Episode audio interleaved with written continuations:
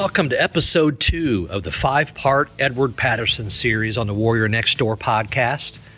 In the last episode, we heard about Mr. Patterson's time in college, how he got involved in the Army Air Corps, and being sent to North Africa in 1942, where he would provide logistical air troop support in the battle against Erwin Rommel. In this episode, Mr. Patterson describes the end of the fighting in North Africa and his transition to the China Burma India Theater.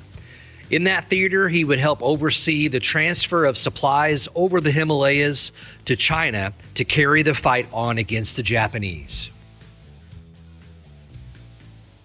So, uh, back to North Africa, back to Edward Patterson. Um, uh, the next clip, he's going to talk a little more about uh, his experiences in North Africa. Uh, our organization, the fighter group, was troop support. That we'd go out ahead of, of the troops that were moving from the west to the east to take over, get, meet Rommel, uh, and they did. And so uh, there was very little combat fighting among the fighter planes. It was all mostly troop support. Uh, the war ended, and uh, we moved back. Uh, we moved to Tunis, uh, which is a little point out on the African coast. It's close. I mean, it's it's uh, a good a, departure point for Italy, and that's where we were scheduled to go to be a fighter base at a fighter base in Italy. He meant the battle ended. Yeah, right? yeah. I was So- like, what? Yeah. was glossed over a lot. yeah, so so the, the the battle for North Africa ended in May. So he timeline. He came. He he. Operation Torch started in 1942. English pushed the Germans from the east. We had Operation Torch in November 1942. We pushed them from the west. He talks about his fighter squadron not being involved in too much aerial combat, but in supporting the troops, meaning the 12th Air Force and the fighter wings at that time were doing a lot of tactical airstrikes on on tanks and bridges and and uh, fortifications. Um, so that was that was really a lot of the missions that he was helping support as an adjutant, as an officer in the general staff of the 12th Air Force. And then he mentions um, the end of the war, meaning the end of the battle in North Africa. That occurred in May of 1943, so about five months after he got there. Now, intervening the time he landed in January and then um, the defeat of the German troops, of which 267,000 were taken prisoner in Tunisia. Intervening that in February, just a month, month and a half after he, he got there, was the first major battle that the Americans would have against an organized German military force. And it was called the Battle of Kasserine Pass. And so, as the Americans were pushing east towards Tunisia, there was this mountain pass that they were going through. Uh, an experienced army um, probably would have understood the value of recon and knowing that that was a potential pinch point and a trap for an ambush and an attack. But at this point in the war, this is the first battle that we had faced since World War One, right? And so we were a Green Army, freshly trained, freshly equipped. And at the Battle of Kasserine Pass, that pinch point, the uh, the German military just shellacked us, and it created. It was actually a good thing by having our nose bloodied. It forced the U.S. military to recognize a couple of things. One, there were certain military commanders that didn't enforce discipline enough, and they were run out. There's always peacetime uh, leaders, and then there's wartime leaders. Well, uh, these uh, peacetime leaders who didn't really train their men the way they needed to be trained for fighting like this were pushed out of the military and they were replaced with people like Bradley and Patton. So this is when the Bradley Patton uh, group would come together and they would fight alongside each other for the rest of the war. And it started at the Battle of Kasserine Pass when that general was fired and these two took over. Was Patton a full general by then? He was a Was he lieutenant he- general? He, was a three star general. He So- was then? No, sorry, he was two star then. Okay. Yeah, so that would have been a major. I know he ended up a three star. Yeah, so, he was a major general, and then he became a lieutenant general later. So he's a two star general. He gets promoted to to to be in charge of the uh, of the entire uh, Operation Torch landing forces. It wasn't three days later that General Patton would make an impact. He would gather his forces, take the lessons learned, and then he would ambush the German military three days later and repulse them and turn them back. And from that point forward, The Americans were always on the offensive, always on the move, pushing them all the way back to Tunisia They kept the momentum. the entire time. So it just goes to show that most of the time when an organization has the problem, it's not the people, it's the leaders, it's the bosses. Yeah. So um, just by changing leadership up and he enforced strict discipline, they had completely new training programs. American servicemen uh, started to become much more efficient uh, uh, uh, uh, fighters, and they started getting the confidence they needed. Yeah. So cool. So that's that's where we are right now with that clip. Uh, the next clip is going to talk about the transition into the next uh, phase or the next front that he was going to participate in. Now that the battle for North Africa was over.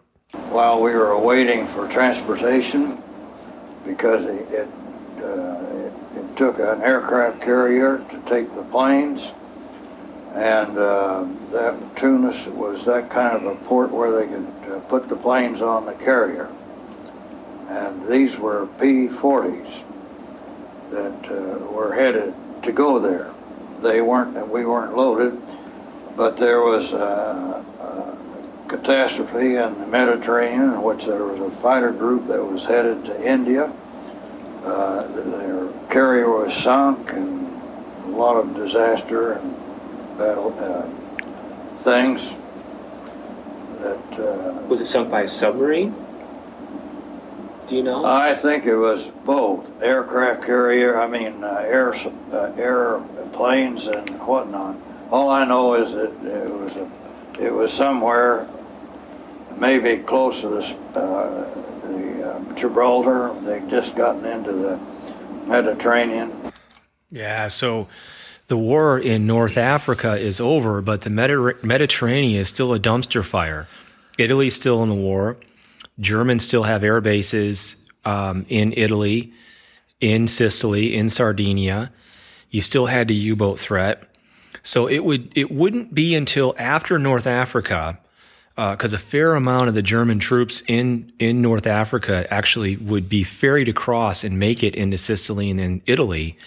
So the next place that the Allies would go would be Sicily and Italy. It wasn't until really Italy was invaded and um, and and uh, the Italian government overthrew Mussolini uh, in late 43, and by end of 1943, the Italians were out of the war. It wasn't until then that the British really had control of the Mediterranean and the Suez Canal. It was still pretty hairy. So uh, let me interject. So Yeah. he mentions this this group being attacked, and there's this this this uh, you know big loss that they incurred. Yeah. and that this group was heading to India, and they were attacked in the Mediterranean. Were they going through the Suez Canal to get there? Yes. Instead of going around the ba- uh, uh, Cape uh, Horn, they were going to go through the Suez Canal to save a significant amount of time, over Sure, a month to sure. get there. And so he, he talks about U-boats. We already mentioned earlier in the podcast about the casualties that the U-boats inflicted on us. Well, this is part of that because of the U-boats and the aircraft. There were a lot of supplies that didn't make it where they needed to go, and so what you're hearing in this clip is Edward and his unit with these fighter groups, instead of going to Sicily and Italy, which is where most of the Americans at this time were going to go to fight, he was going to another place, which we're going to talk about in the next clip. Mm. But what I wanted to also do when I stopped here and we talked about how, how horrible the Mediterranean was, was it was also bad on the U-boats. The U-boats didn't come through unscathed. And through my research, and this came, comes from U-boat.net, I learned something that was so shocking to me that I had to go to other sources to verify just to make sure because I just couldn't believe it. So I'm reading directly from this this website. It reads from September 1941 to May of 1944. Germany managed to send 62, it's quite a few, U-boats into the Mediterranean. All of these boats had to navigate the dreaded Straits of Gibraltar, where nine U boats were sunk while attempting passage, and 10 more had to break off their run and go back in the Atlantic because of damages that they incurred in Gibraltar. And here's the part that I was really blown away. No U boats ever made it back into the Atlantic. In all, were either sunk in battle or scuttled by their own crews. let me let me reiterate this. What this is saying, and I was able to verify it independently, is every U-boat that the Germans sent into the Mediterranean never came back. And it turns out that there's a lot of reasons for this. One, the Mediterranean is small. It's two, it's shallow. Three, the waters are relatively clear. Hmm. And four, I already mentioned, it was a hornet's nest. There was planes and ships and submarines and U-boats everywhere, mm-hmm. land-based aircraft. So this idea that as important as the U-boats were to choking off the uh, the British supplies from America in the North Atlantic, so they valued their U-boat fleet. They knew they needed U-boats in the Mediterranean to help sink tr- uh, troops going through the Suez Canal. But it was a suicide mission. It was a one-way mission, and it occurred over three years, which means you would have had German uh, uh, sailors and captains that would have they would have watched their friends and other U-boats that they trained with go to the Mediterranean and never come back. And then say 1944 after 2 years of this, you're asked, you know, U-boat 562 is asked to go into the Mediterranean. And up until that point, not a single U-boat has ever come out of the mm. Mediterranean once it came in. It sounds like something from Lord of the Rings. You know, where you go into Mordor and people never come out again. you know, I mean, this, I, I, I, I just had a hard time believing that, you know, uh, a, a military force as sophisticated and as well trained as the Germans would just send these highly trained men into an area knowing that they'd never come back. And in fact, um, in this same uh, article, Dönitz, who was the uh, uh, head of the U-boat fleet at the time, and the whole military, not the military, but the, The uh, Navy. Kriegsmarine, the Navy, uh, he, he he wrote that he was quote. Dönitz was never too excited about these missions as he considered them to be wasteful to the overall war effort, as each boat would be lost to the Atlantic forever. Hmm. Now, I I I I have no idea if I were a German U boat crew in 1944 and I understood what was going on, and you would have known, I, I just couldn't imagine, you know, the emotions that these men would have felt as they turned the corner to go into Gibraltar, where so many ships were lost, and then knowing that no ship has ever left that. At any rate, I, I just wanted to stop mm, and share that because I was blown away by that finding. When you mentioned 62 were hmm. lost that went in and never came back, and they never came back, not one came back. I was at, my question popped in my head was how many total U boats were there during World War II? And quick look here while Tony was, hmm. um, was, was filling this in on stuff. Um, in the end, I don't know the, exact number that were built, but there were 793 U boats lost in World War II. oh my gosh. So this was a little less than 10% of them Yeah. here. Okay. Um, 28,000 submariners were lost Hmm. in the German Navy. That's a 75% casualty rate. I think I read that the highest casualty rate of any service of any participant during the entire war was the German U-boat That's fleets. correct. That's Wow. what this states also. I'm looking at Wikipedia, so we'll take it for what it's worth. But, um, yeah, I, I just was wondering, you know, what percentage of their entire submarine fleet went in there and never came back out. And it was probably about 8% roughly. you know, Yeah. something like that. So, That, that, that's a good point. I mean, can if if you're living like that, if you're in a fleet of highly trained men with a high esprit de corps, you know you're important the war effort, but you're incurring casualties beyond anything that's ever experienced anywhere in World War II. Can you imagine what the parties would have been like when they made it back home? oh my gosh. it would have been the great debauch. Oh my. Yeah. I mean, Talk about living for the day, right? yeah. Well, I mean, and you know, there were subs that were captured. You know, obviously, um, that the the one that's in Chicago that was captured, and then the the Enigma machine was captured with it.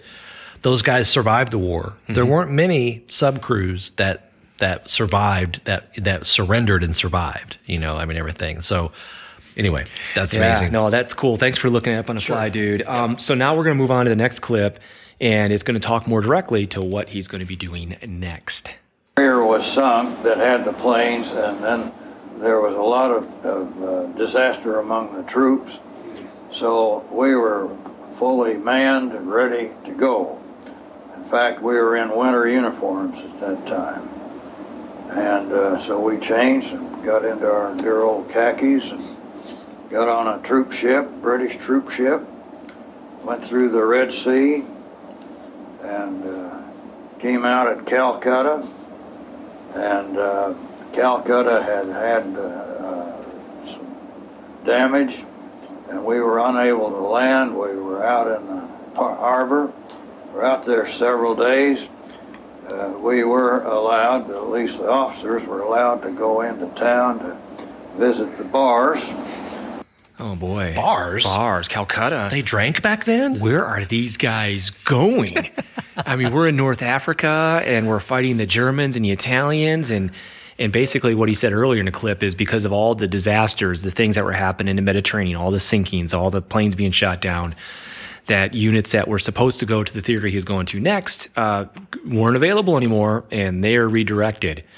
And so uh, the next clip is going to talk a little bit more about some of the things that occurred on their journey to this next theater. So, uh, if I can just interject, so he's actually going from the European theater to, To the, to the Asian or Pacific to, theater. to a to a different theater, which we're going to talk a lot more about uh, in a couple clips from now. and you never hear about this happening this early in the war. Yes. A lot of times when you hear about guys going from the European theater to the Pacific theater, it's after VE Day. Yeah, and they're going to the, the Pacific theater through the Suez Canal, Yeah. not not via Pearl Harbor or Yeah. Australia. So yeah, he's Okay. going to a place that a lot of people weren't aware of. We had to go to. Anyway, uh, on our return to come back from the on the shore to the, the boat ship, one of our men, this lady ran up and gave him a baby, just and you know the guy stood there and he took the baby so it wouldn't drop, and she took off. And then we had quite an ado getting rid of that baby to get back on the ship. But uh, that guy's name was Paul Runkle, and we were good friends. And poor old Paul, uh, we visited, have visited here and back, and he's from Harrisburg, Pennsylvania. And we often talked about that incident Wow. coming out of the bar. and I don't think that we were that well stinko by any means, because uh, you just didn't do that. But anyway, Paul had a baby, and we got going. Well, okay, so first thing that popped in my head was uh was she giving him his child? but no, it sounds like Yeah. she was trying to make sure the child survived and was giving it to the American And forces. this was to- in Calcutta, yeah, India. extreme poverty. It's extreme. I mean, it, it, there's still extreme poverty there now, and it was way worse back then. Yeah. And mm-hmm. and and I think that's exactly that. We were laughing about it such a weird story, but there's also a tragedy part of it, which is Yeah, yeah. that the people in that area were so poor that this woman is probably her kid was willing to give away her own child with the hopes that it would be better provided for with the U.S. military going to war than staying in their own country at that time. Uh, we've just seen footage very similar to this Yes. in recent months, haven't we? We have. Where you know, with the evacuation from um, Kabul. from Kabul, and and seeing the the woman pass her baby up to an American soldier, uh, just gut wrenching stuff. Yeah. You know that that that people have to make these choices like that, you know, under those conditions. But Yeah. So it was, anyway, we just wanted to play that clip because it, I don't know, it kind of showcased a little bit of the cultural zeitgeist at the time and, and what was going on on his trip to the new theater. So next one, he's leaving Calcutta and actually going to his new theater of operations. they weren't in any hurry. anyway, there were wooden seats that we were on, and they were sleeping in a troop car. car. There wasn't any Pullman. sounds like a forty and And eight. um, we got to um, Bombay. That was the headquarters for the 10th Air Force. And uh, I had contact back and forth from our little base out at wherever it was outside of Bombay and uh, came into various offices and within the 10th Air Force. Yeah. So he's assigned to the 10th Air Force. And uh, that was really interesting. So the 10th Air Force was based out of India, which is why he's talking about going on these uh, on these uh, uh, cars that were not Pullmans. A Pullman car was uh, a, considered a luxury form of travel during World Very War much II a West, an American an thing. American thing. Beautiful cars, padded seats. You know, you can get Yeah. a beer and all that stuff. Well, he was saying it wasn't that. As they were, as they uh, departed Calcutta, uh, they got into uh, troop transport and they were moving into Bombay, which is where the tenth um, uh, Air Force was constituted, but they would actually move north of Bombay to the border, the very northeast corner of India, which was nestled right up against the Himalaya Mountains, the tallest mountain ranges in the world. Right up next to and right across those mountain ranges was China. And right to the east of that mountain range was Burma. And we're going to be talking about China, Burma, India from this point forward because this is the new theater he's in, the CBI. The CBI stands for China, Burma, India Theater. It's one of the lesser known theaters in World War II. It was ridiculously important. And that's where he's going. In the 10th Air Force, oddly enough, their, their job at this point, this would have been, say, June of 1943, July 1943, wasn't even as a bombing force. It was a uh, fighter force with an air transport wing to move supplies into China. And so we're going to play the next clip, and I'm going to talk a little bit more about why this mission was so important. And and just for present day geography, Burma is now known as Myanmar. That's correct. So um, I never understood why the countries go through name changes. Well, you know? and, and Bombay is Mumbai because Bombay was the English perversion of of the actual Indian name of Mumbai. So, uh, and in doing research uh, for this theater. I'm glad you brought this up, Ryan. We didn't. This is completely spontaneous. I'm glad I knew it was Myanmar, by the way, because if I did, I'd be like, "Oh no, what, what is it?" Um, I would have pronounced it differently because and, and incorrectly. So you pronounced it a lot more exotically. That's I- good. I don't know about that. but in doing research for this, it's really interesting because there's two or three different spellings for names. So these guys would tell me about going to, to Chengdu or whatever. And I would go do a Google search and it's like, there's no, what's this dude talking about?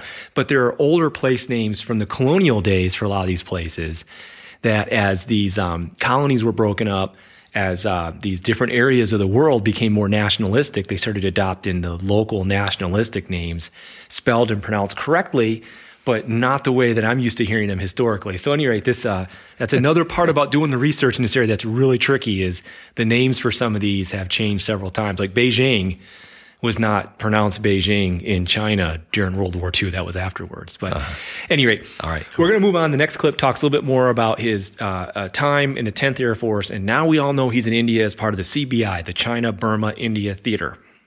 And then we went up to a, another base in the middle of India uh, on the uh, east side. And, uh,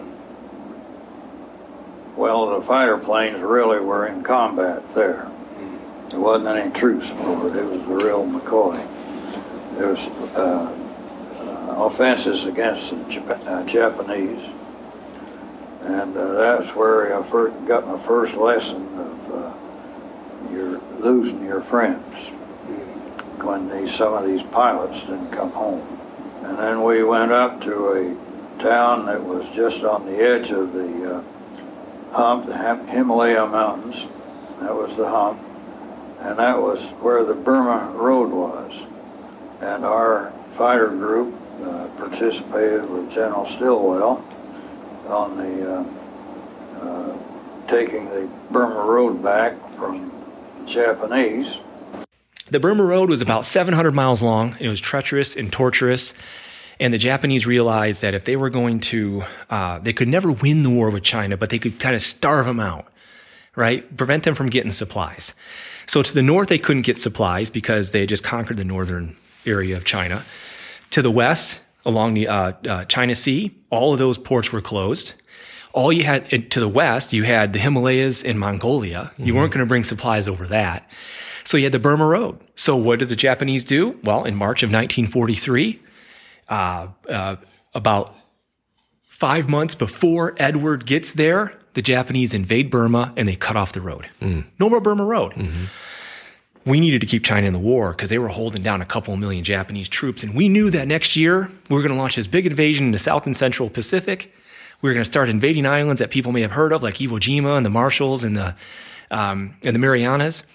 And so we needed those troops in China. So we had to keep them in the war. busy. So they created the China Burma India Theater. It was run on the army by a guy named Gen- General uh, Joseph Stilwell, Vinegar Joe, they called him, because he didn't suffer fools and he would.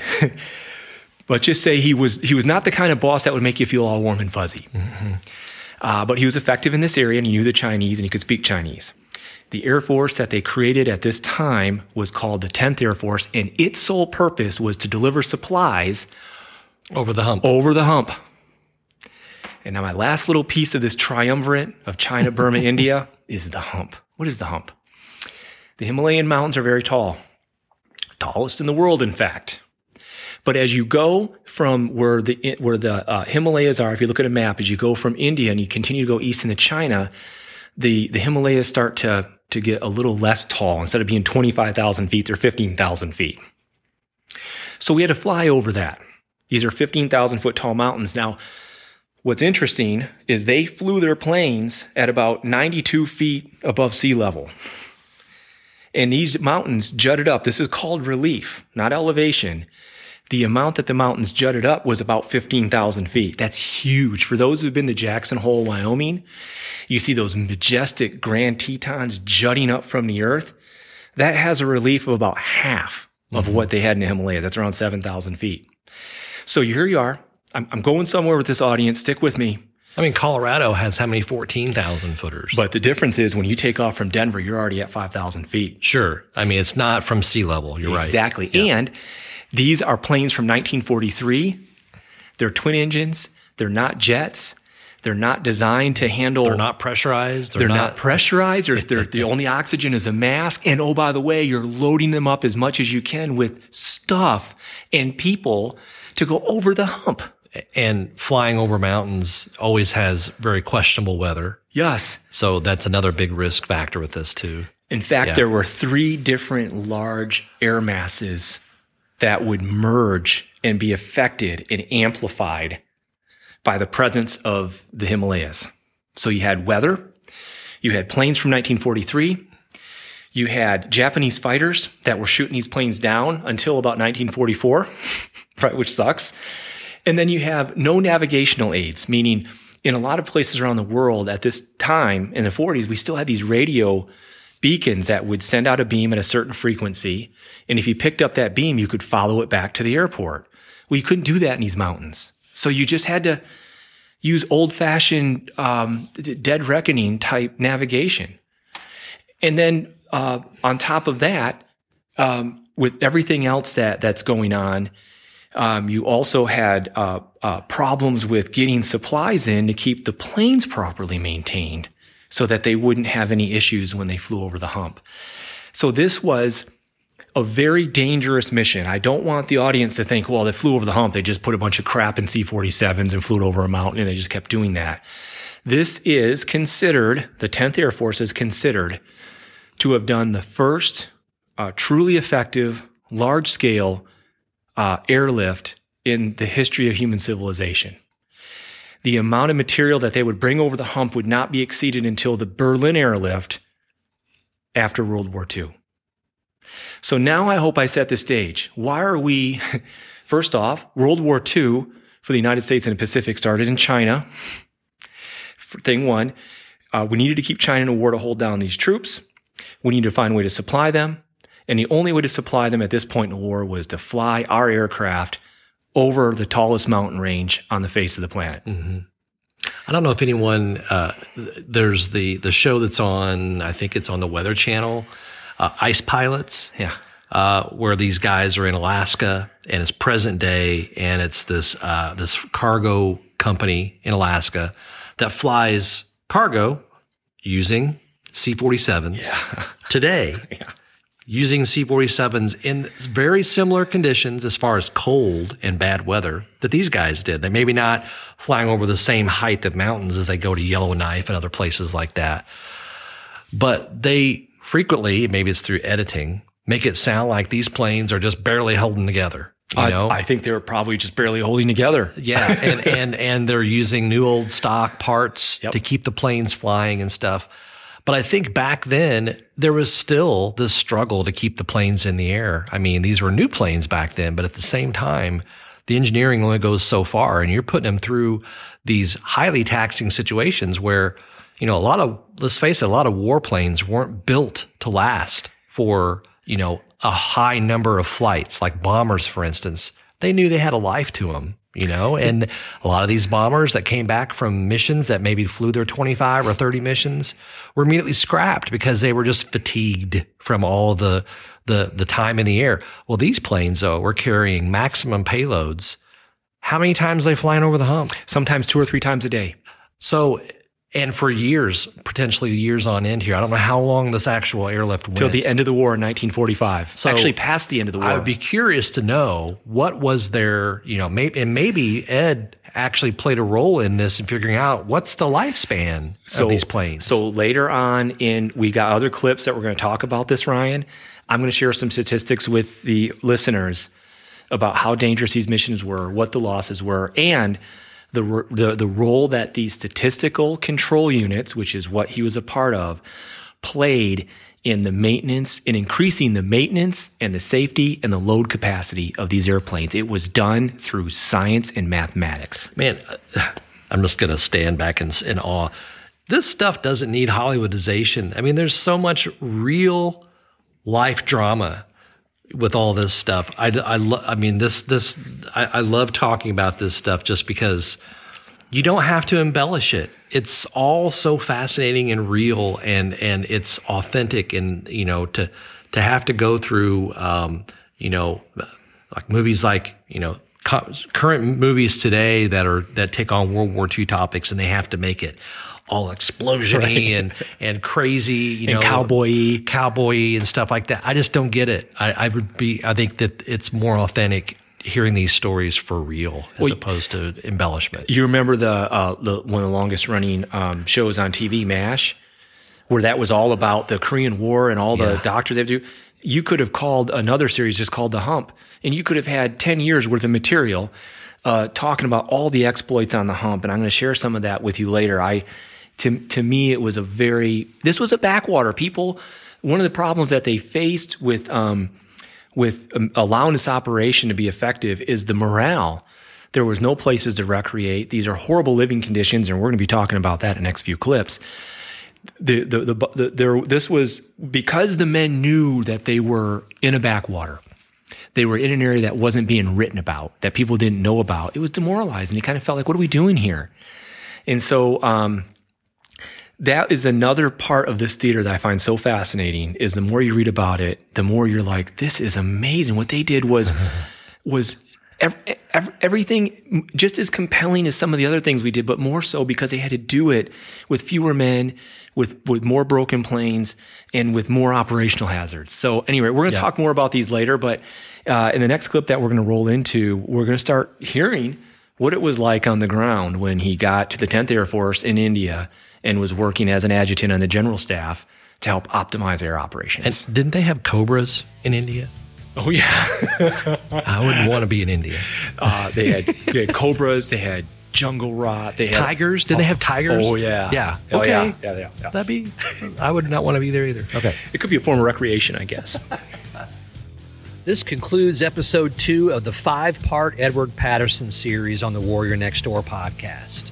Please join us next time for episode three, where Mr. Patterson will talk about the 20th Air Force attacking Japan from the west, as well as the logistics of supplying the B 29 raids, his living conditions, and the seeds of the geopolitical issues with Taiwan that are still in the news today.